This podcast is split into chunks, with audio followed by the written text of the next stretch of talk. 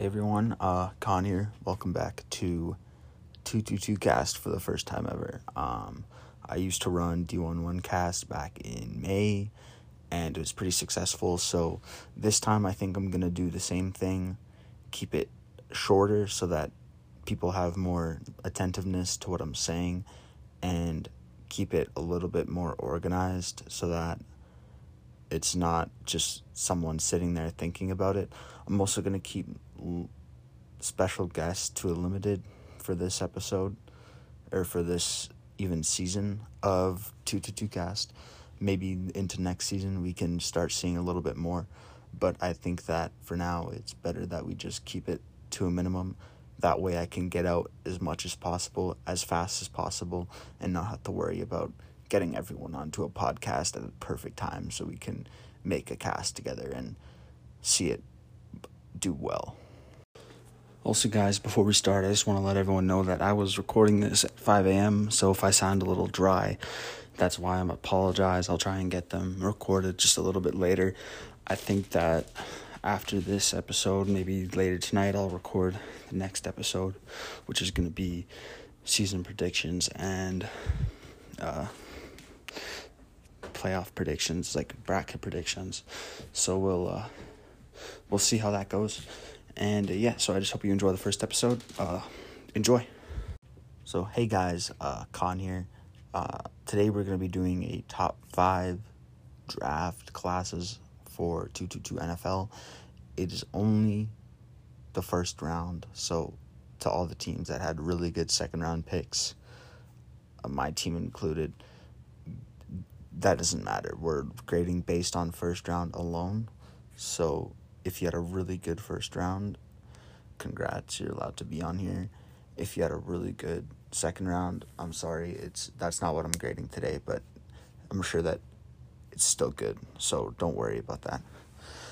Um, we're gonna kick this off with number five, and that is the Buccaneers. They only had one first round pick, which is low by most standards in two two two.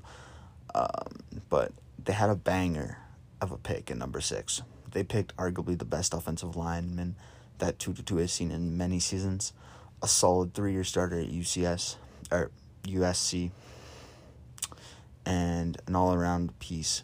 The tackle could play guard or center or literally tight end and still probably pretty solid.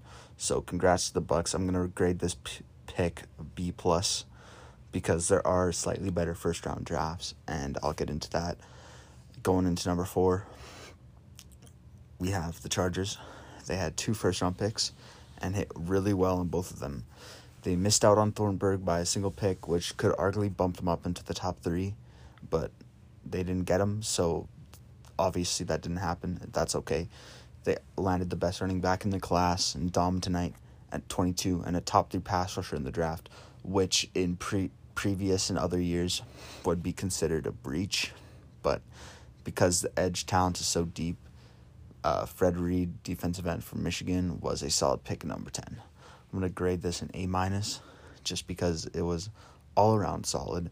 It would be an A an A if they got Thornburg, but you can't really do much about that. Coming in at number 3, we got the Bengals. They had two first round picks and hit very well on both of them uh, LB Javon Miller was the best talent in the draft by far. It wasn't even close, and rightfully so, as the Heisman winner was an 80 overall hidden dev. There wasn't a bad pick uh, here, but they picked up wide receiver Kyle Walker, who comes in at a 7 7 hidden dev and should make an instant difference for quarterback Joe Burrow. Grade this one is going to be an A. Uh, the only reason it's not higher is because Kyle Walker wasn't really like an award winner in college. Like he was always solid and he was always up there with the rest of the award winners, but he could never finish it off. And that's one of the reasons why he's not as high because they definitely could have done something else. And that's good. It's still a good draft by far. Coming in at number two, this one's going to sound a little biased, but I have the Titans. It's not about who they picked. We already know we already knew that Anthony Khan was top three, arguably top two prospect in the draft. Just check the numbers. All time sack leader, single season sack leader, single season tackle for loss leader. There isn't much to say about that. That's not why they're over a team like the Browns or the Bengals. It's the fact that they got such good value from pick one that they essentially turned the team around in a single offseason and grabbed the and grabbed the sec- second highest rated player in the draft. Listen, they started off with pick one. They traded down three times just to get just to get the same player that they would have gotten at one. So Anthony Khan, a top player in the draft, was gonna go number one. They traded down, still got Anthony Khan on a cheaper deal, and they built an entire team. He got so many players. It's not even close. Like got so many players, and the only reason that these guys are not the best draft is because the next draft is absolutely phenomenal. This one is an A plus. It, it just um, the more I talk about it, the more it amazes me. Like it's such a good draft class. Coming in at number one, big old shocker, the Washington football team. They had such a phenomenal draft, picking up uh, five players in the first round, headlined by dual threat QB Jalen Jackson Jr he was a little bit questionable because he came out of college at 24 and some players that were drafted last year are already younger than him.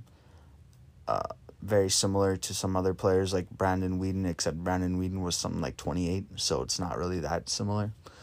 Um, the best pick that these team made was definitely Jack Summers uh, LB from Notre Dame he held NCAA records and was arguably one of the best linebackers in the draft.